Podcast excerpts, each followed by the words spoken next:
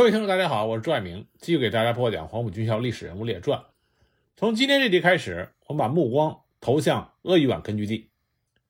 说起鄂豫皖根据地著名的黄埔生，那么首推就是许继慎和曾东生这两个人。那么他们两人呢，我们在之前的逝去的牛人系列里边，都给大家介绍过他们的事迹。那么和讲中央苏区和湘鄂西苏区一样，我们先来讲另外一个黄埔一期生。他就是在鄂豫皖苏区被冤杀的。我们之前在讲崔庸健的时候略微提到过他。那么这里呢，我们再补充的详细的讲解一下他的生平。这位就是黄埔一期生，早期重要的红军将领吴展烈士。吴展生于1899年，原名吴昌鹏，是安徽省舒城县雀店乡人。幼年就读于板山王学阳私塾。后来进入桃溪第二高等小学，由于经常阅读《新青年》等进步书报，受到新思想的熏陶，思想开始转变。一九一九年秋，他以优异的成绩考入了安徽省立第一中学。在校期间，他积极参加了反对军阀的六二运动，并和蔡小舟、舒传贤等人筹建了安庆社会主义青年团。一九二四年春，他赴广州，考入了黄埔军校第一期学员，入炮兵科。同年十一月毕业，留校任特委营长。一九二五年二月，参加了讨伐陈炯明的东征战役。一九二六年，经过彭湃和叶剑英的介绍，在广东农民运动讲习所任教员。黄埔军校政治科迁往武汉之后，组成了黄埔军校武汉分校。吴展任该校的四队队长。一九二七年底，他参加了张太雷、叶剑英等发动和领导的广州起义，当时任独立营营长。一九二八年十二月十一日，中国共产党中央委员会发表的《中国共产党对广州暴动纪念宣言》中明确的指出，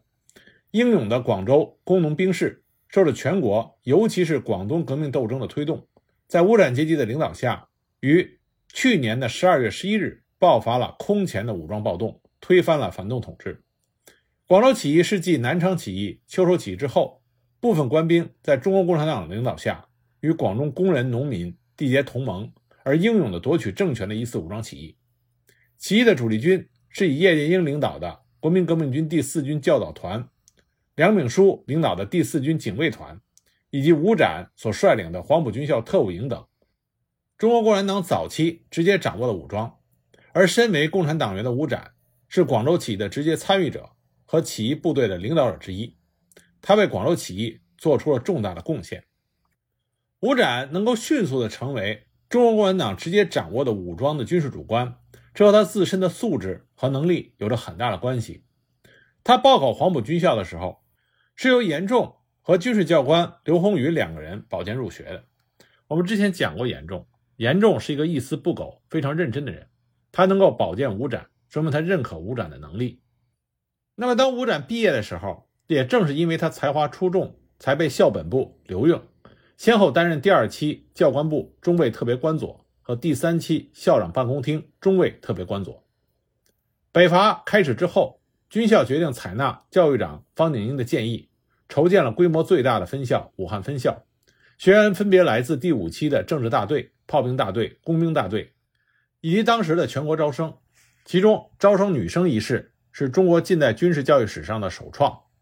女学员们在短短五个月时间里，经过严格的军事训练和革命思想的熏陶，后来成为中国第一批女军官。巾帼不让须眉。后来参加广州起义的尤溪、周月华、魏拱之、郑梅仙、张瑞华、杨庆贵、彭静秋等女学员，在校期间还加入了中国共产党。当时吴展也随着校本部的政治科一起迁往武汉，并且担任了学生总队第四队队长兼训育教官。一九二七年四月十二日，蒋介石发动了武装政变，全面实行对共产党员、国民党左派以及工农革命群众的大肆追捕和屠杀。七月十五日，汪精卫又宣布武汉分共，武汉分校随即就对学员进行解除武装以及遣散共产党员的行动，这就宣告了第一次国共合作的失败。这个时候，国民革命军第四集团军第二方面军总指挥张发奎趁机就收留了一部分学生，来扩充他的实力。并将他们改编为国民革命军第四集团军第二方面军军官教导团。张发奎自兼教导团团长，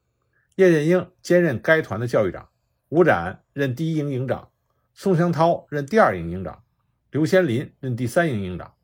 另外，尤熙、曾宪直、郑梅仙、廖德章、彭静秋等三十多位共产党员身份的女学生，不愿意被遣散，也被编进了教导团。那么，在中国共产党生死存亡之际，中共中央决定联合愿意革命的国民党左派，将中国革命进行到底。由周恩来、李立三、恽代英、彭湃等人组成了中共中央前敌委员会，决定于八月一日举行南昌起义。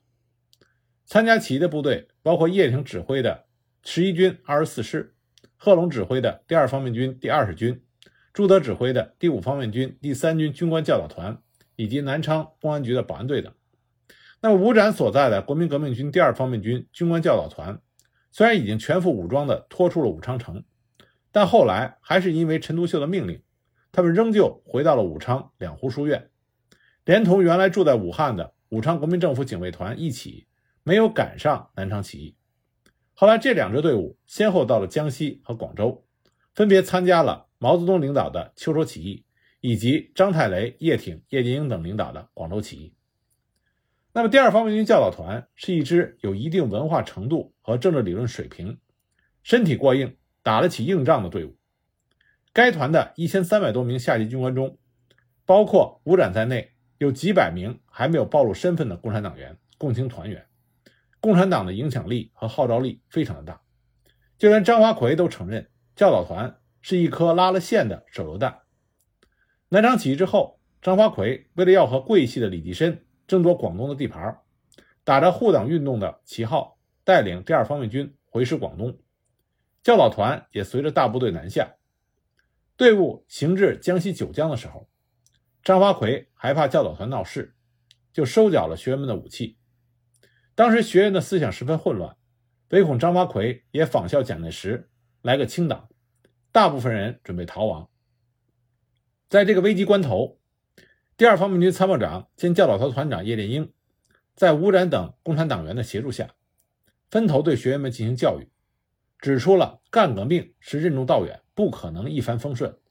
稳定了他们的情绪，重新集结，并且继续南下。途中，为了防匪患，张发奎又重新发还枪械，装备队伍。但是，当教导团到达广东韶关休整待命的时候，张发奎的猜疑又一次命令全体学员交出武器。有部分学员们再次出现情绪低落、思想动荡不安。党组织为了保存革命力量。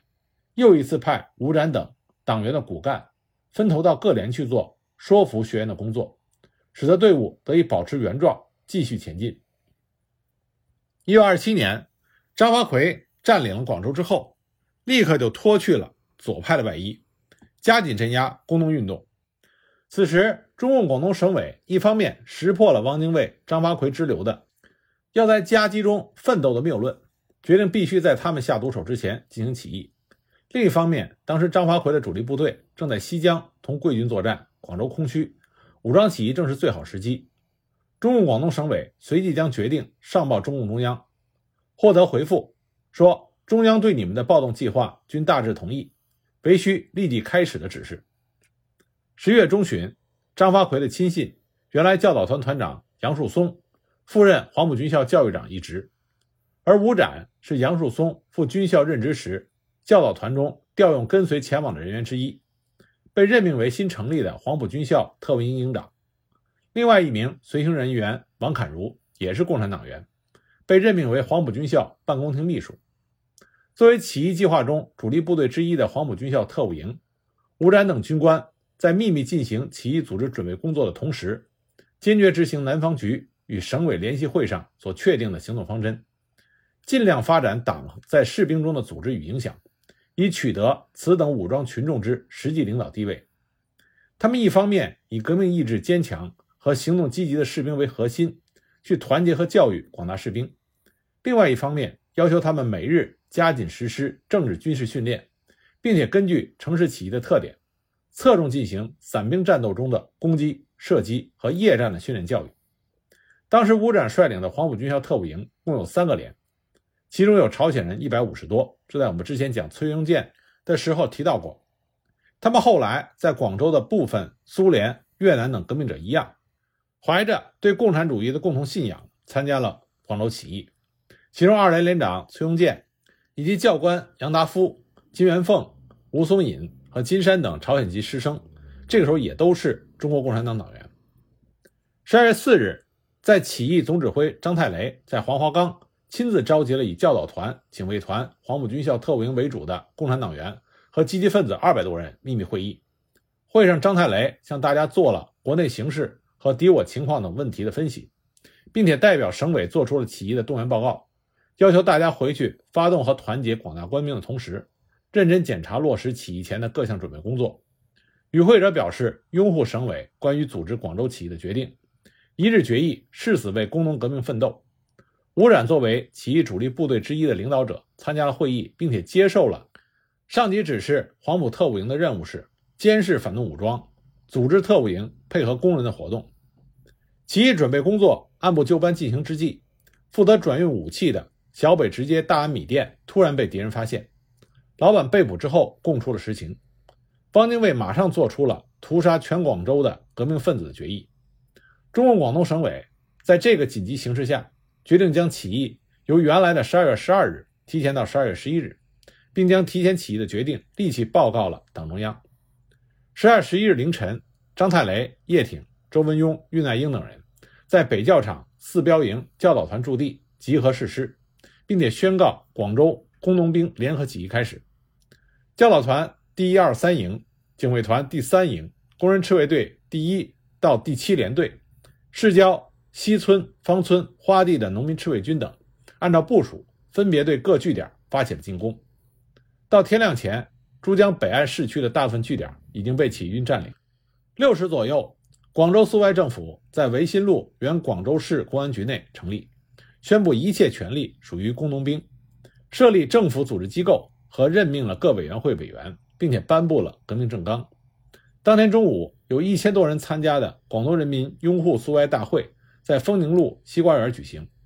会后，张太雷乘车到前线指挥作战，途中遭遇到敌人袭击，被榴弹击中牺牲。于是，全盘军事指挥就失去了头绪。黄埔军校特务营的驻地长洲岛距离市区较远。因此，没有能够在第一时间接到起义提前的通知，一直到当天下午才知道起义提前。军校教育长杨树松闻讯以后，第一时间就逃离了军校，到了虎门。吴展和王侃如等人经过碰头商议，决定马上召集黄埔军校特务营全体官兵，按照原计划分批乘坐木船过江，向广州市区靠拢。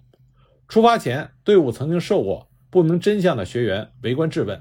但因为。他们事前组织工作到位，所以部队能够很快的集合完毕，并且强行登船，在傍晚时分，在对面的鱼珠码头全部登岸。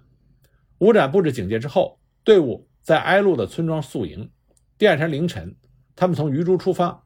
分别全歼了谢山炮台和鱼珠炮台等地的敌人守军之后，再沿着公路向西行。队伍抵达沙河瘦沟岭附近，稍作休息和整顿。当吴展正与王侃如等军官们商议如何派人进城与起义指挥部取得联系的时候，突然担任警戒的士兵前来报告，发现敌情。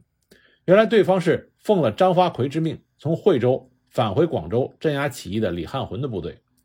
吴展立刻布置进行阻击，并且下令做好了战斗准备。当敌军走入有效射程范围距离之后，吴展马上命令开火，双方随即展开了激烈战斗。但是因为特务营的士兵大多数是没有经过实战的学员，军官的实战经验也不多，因此在激战过程中，特务营兵员损失比较惨重。其中，崔庸健率领的第二连朝鲜籍的师生就伤亡了一百多人。在敌强我弱的情况下，队伍很快就被冲散。吴展只好命令部队向白云山方向撤退，队伍边打边撤。到了太和区的时候，陆续与市区撤出来的教导团、警卫团的余部会合。为了使起义部队不再受到不必要的损失，决定由吴展率领特务营和教导团一营等的余部留守进行阻击敌军，掩护大部队继续向东转移。与此同时，国民党李福林的第五军两个团、驻韶关的两个团、驻佛山的两个营、东江的第二十五师、西江的第十二师、南路的教导第一师两个团，从西北南三面将广州包围起来。除了士兵外，工农队伍的武器也严重不足，工人的武装很多还是竹刀木枪，而且缺少训练。虽然浴血奋战，顽强阻击，但是多处据点还是失守。教导团女兵班班长尤西带领的女兵们，在天字码头阻击数倍于己的敌军，反复的冲杀搏斗，最后全部壮烈牺牲。敌我力量悬殊，要继续坚守广州是不可能的。为了保存实力，起义指挥部决定撤退。国民党军在起义部队撤离之后，重新占领了广州，随即进行了六天的血腥大屠杀，整个广州城尸横遍地。据统计，广州起义一共有五千七百多的军民殉难。撤出广州的起义部队，其中一部分的工农红军分别向东江、北江转移，而教导团、警卫团、特务营、部分工人赤卫队以及从监狱中救出的人约一千多人，分别向花县方向转移。十六日抵达花县，各营长、连长马上召开了联席会议，决定方便于统一领导，将队伍改编成一个师。那么这个师呢？就是中国工农红军第四师。当天下午，在花县县立第一小学广场上召开了红四师成立大会。师下面按照三三制设第十团、第十一团、第十二团三个团。叶雍任师长，宋湘涛任副师长，袁玉任师党代表，王侃如任师政治部主任。原来的教导团成员组成第十团，白新任团长。这个白新就是后来著名的中共叛徒。在上海的时候被红队暗杀成功。徐向前任白新的团党代表，吴展任团参谋长，由警卫团和黄埔军校特务营成员组成第十一团，赵希杰任团长，缪云人任团党代表，由新参军的工人和农民组成第十二团，饶寿柏任团长，陆更夫任团党代表。队伍整编之后，经龙门、紫金到达了海丰。与彭湃所领导的海陆丰起义部队会师，被后来扩大巩固海丰、陆丰、惠来、普宁等红色根据地，进行了艰苦卓绝的斗争。广州是吴展跟着共产党戎马生涯的一个重要转折点。从广州起义开始，吴展开始接受共产党领导下的武装斗争的洗礼。在起义中，他表现出临危不惧、指挥若定的英雄主义气概，以及中国共产党人特有的。在危难时刻冲锋陷阵、前仆后继、视死如归的献身精神，不仅是他自己参加了广州起义，与此同时，在他进步思想的熏陶和影响下，他的弟弟吴杰、弟妹马毅以及后来成为他夫人的彭景秋等家人都参加了起义。不久之后，海陆丰革命政权就被破坏了，吴展转赴香港，再转到上海，与他的爱人彭景秋一起回到舒城、安庆等地开展革命工作。一九三零年冬，吴展夫妇回到上海，被组织分配到周恩来领导下的中央军委工作。一九三一年一月，鄂豫皖革命根据地的红军和红十五军合并编为红四军，中央派吴展赴鄂豫皖任红四军第十师参谋长，直接参与指挥了有名的黄安、商黄、苏家府、黄光战役，对鄂豫皖革命根据地的建设和取得第二、三、四次反围剿胜利。做出了出色的贡献。一九三一年一月，中共中央决定红一军和红十五军合编为红四军，下设第十、第十一两个师和一个独立团。吴展任红四军第十师参谋长。十月七日，红四军和红二十五军在湖北黄安的七星坪改编为红四方面军，徐向前任总指挥，陈昌浩任政委，辖红四军和红二十五军。红四军下设第十、第十一、第十二三个师。第十师师长倪志亮，政委甘元景，吴展仍然作为参谋长。一九三二年初，红四方面军发起了商黄战役，目的是夺取商城，使鄂豫皖和皖西两块革命根据地连成一片。总指挥部采取了围点打援、围而不攻的战术，设重兵于商黄公路两侧，伺机消灭来源之敌。第十师、第十一师置于左侧。红二十五军第七十三师置于右侧，担任迂回包抄的任务。吴展直接指挥特务第二连和师部特务队，在左侧配合兄弟部队阻击曾万钟等部之敌。当时正逢雪后，道路泥泞，部队行动困难。吴展克服了高度近视的困难，亲临阵地侦察敌情。一月三十日晚八时，吴展在江家集。接到特务二连传来的情报，他当机立断，立即下达命令，特务二连和特务队星夜赶到北亚江，配合黄川独立营，组织敌人前进，并且想尽一切办法查明敌情。部队接到五展命令之后，迅速地向北亚江进发，争取了时间，取得了打援的主动地位，保障了红军大队执行总指挥部的作战计划。红十一师和红十二师一部沿着商黄公路以南向豆腐店西南运动，迂回成功。红七十三师沿着商黄公路以北向豆腐店西北方向运动，形成了一个巨大的钳子，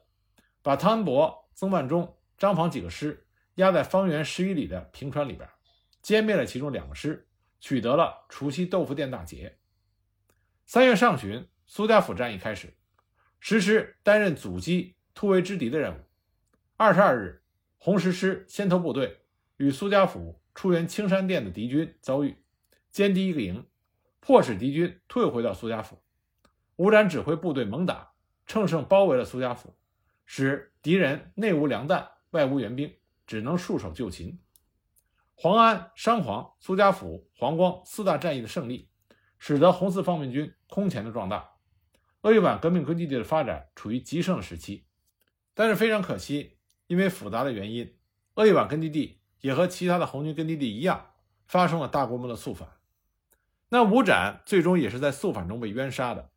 鄂豫皖根据地的肃反比较著名的是白雀园大肃反。啊，吴展呢，并不是在白雀园肃反中被杀的，而是在后来小河口会议之后的肃反中被冤杀了。那为什么吴展躲过了白雀园大肃反呢？根据徐向前、徐帅的回忆，吴展是和张琴秋一起到达鄂豫皖的。那是在一九三一年一月，天寒地冻，吴展和张琴秋以及后来肃反的领导人沈泽民等人一起被党中央派往鄂豫皖根据地。他们从上海出发，坐船前往武汉，再从武汉到黄安、麻城，进入大别山。张国焘和陈昌浩只比他们迟三个月，在四月份，由中共中央军委特科领导人顾顺章亲自护送到武汉，进入的鄂豫皖。那么，张国焘来到鄂豫皖，受到了根据地所有人的热烈欢迎。那几个月之后，白雀园大肃反就开始了。肃反的对象主要是三种人：一种是从国军中过来的，无论是起义投诚的还是被俘的。二是地主富农家庭出身的，三是知识分子和青年学生，这三种人都要审查，重则杀头，轻则清洗。关于鄂豫皖根据地肃反的复杂情况，我们之后会一集一给大家慢慢讲。那么总体来说呢，张国焘到达鄂豫皖根据地之后，之前中共中央派到鄂豫皖根据地的领导干部，比如说许继慎、邝继勋、曾中生，不仅没有调离鄂豫皖根据地，反而在鄂豫皖根据地被降职使用。要接受张国焘的领导，这就造成了矛盾的复杂性。尤其是在张国焘指挥曾中生、徐向前他们向东攻打潜山、安庆，企图威胁南京。那么曾中生、徐向前他们分析情况之后，认为没有把握，转而南下攻打了蕲春、黄梅，还打了个大胜仗。这也进一步加深了复杂的人事矛盾。那么几个月后呢，在白雀园就开始了为期三个月的血腥肃反。当时张国焘坐镇，陈昌浩、沈泽民和张金秋帮助张国焘在三个月内肃掉了两千五百多名红军指战员，其中比较著名的包括第十二师师长许继慎、第十一师师长周维炯，包括徐向前徐帅的妻子程训轩，也没有逃过被杀的命运。被肃掉的大部分是有能力、有战斗经验和群众有密切联系的领导骨干，这是写在了徐向前元帅的回忆录里。那么吴展。之所以没有在白雀园大肃反里边被冤杀，是因为他和张国焘是前后脚抵达鄂豫皖的。这个时候，他对于鄂豫皖的中国共产党组织以及对于鄂豫皖红军的了解还并不深入，所以他对张国焘的领导权并没有提出反对意见。但是后来情况发生了改变，鄂豫皖根据地第四次反围剿损失惨重。一九三二年十月，红四方面军丢失了山高林密的大别山根据地。只能留下少数部队继续打游击。张国焘率领主力部队一路西行，越过秦岭，翻大巴山，道路走得很苦。部队指战员对于张国焘的意见很大，今后怎么走分歧也很大。那么，在一九三二年十二月，走到秦岭南路的小河口，在这里爆发了一场反对张国焘的行动。曾中生他们对于西征转战有疑虑，对张国焘有意见。的确酝酿过派人去党中央告状的问题。在徐向前元帅的回忆录里，他清楚地写着，当时酝酿反对张国焘的高级干部有曾中生、余督三、邝继勋、张琴秋、傅忠、朱光、王振华、杨白、吴展等。徐帅当时是不知情的，张琴秋还曾经去做过陈昌浩的工作，希望他支持，没想到陈昌浩坚决地和张国焘站在一起。这里我们可以看到，张琴秋、吴展这些都是和张国焘。沈泽民、陈昌浩他们一起到达大别山的。那么，经过两年的艰苦战争，他们选择和曾中生他们站到了一起，反对张国焘的家长作风。那么，张国焘被迫在小河口召开了师以上干部会议，在会上，他遭到了众多将领的批评。那个时候，红四方面军处境危险，没有立足之地，所以张国焘暂且忍下了这口气。但是，小河口会议作为对张国焘领导权的挑战。深深地埋在了张国焘的心里，他在等待合适的时机。翻过大巴山，进入四川之后，红四方面军以通江、南江、巴中为中心，成功建立了川陕根据地，又有了一块赖以生存的地盘。进入到一九三三年春，红四方面军在川陕一带稍稍站稳脚跟之后，张国焘就开始报复小河口会议对他的挑战这一箭之仇。这一次，他没有像白雀园那样。集中肃反，而是用断断续续肃杀的方式。一九三三年初，原本相互混战的四川军阀联手分三路围攻红四方面军。三四月间，当反三路围攻处于紧张阶段，红军指战员正在前线浴血奋战的时候，张国焘借口部队不纯，命令陈昌浩和政治保卫局进行肃反。许多从鄂豫皖根据地来的骨干，比如红十师参谋长吴展。红七十三师第二幺七团政委文胜士，二幺八团政委陈少卿和大批的中下级干部和老战士惨遭杀害。而这个期间，先后被逮捕杀害的团以上干部还包括邝继勋、余度三、杨白、王振华、袁成汉、李少德、任维章、张一民等。曾中生也被张国焘抓起来关押了两年，后来在一九三五年八月秘密杀害在四川北部。小河口会议上批评反对张国焘的人，尤其是酝酿要去中央告张国焘状的人，除了张琴秋，没有一个幸免。吴展是一位优秀的中国共产党员，也是优秀的军事干部。曾经和他一起在红十师工作过的中国人民解放军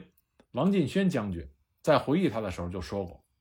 吴展同志是一位杰出的指挥员，是一位有文化、有科学知识、有军事素养的高级干部。”他在红十师工作的时候，对部队的军事训练抓得很紧，部队的战术技术水平有明显的提高。作战时，他亲临前线指挥，及时了解敌我双方情况的变化，及时灵活的指挥，有力的打击敌人。他在作战中非常重视运用和发展战术技术的作用。他常对干部战士们说：“我们打仗要多动脑筋，多想办法，要以勇敢加智慧和敌人斗。”有了勇敢，又有了智慧，就能战胜在兵力、兵器占绝对优势的敌人。他的工作很深入，经常到连队看望战士，和干部战士促膝谈心，了解部队的思想状况和工作情况，发现问题，及时予以说服教育，具体的指导连队工作。他谦虚谨慎，平易近人，生活简朴。除了行军有乘马之外，看不出他和战士有什么区别。他和所有的干部战士。都能接触谈得来，大家也愿意接近他，向他反映情况。他在部队中享有很高的威信。他对参谋工作非常的认真细致，身居参谋长高位，在大小工作上都勤勤恳恳，一丝不苟，深入实际，亲自动手。那么从这些评价上，我们可以看到，吴展是一个极其优秀的军事指挥人才。很可惜，他过早的被冤杀，失去了。继续展现他才华的机会。那么从吴展开始，我就要给大家具体的讲一讲鄂豫皖根据地发生肃反的复杂成因和它的过程。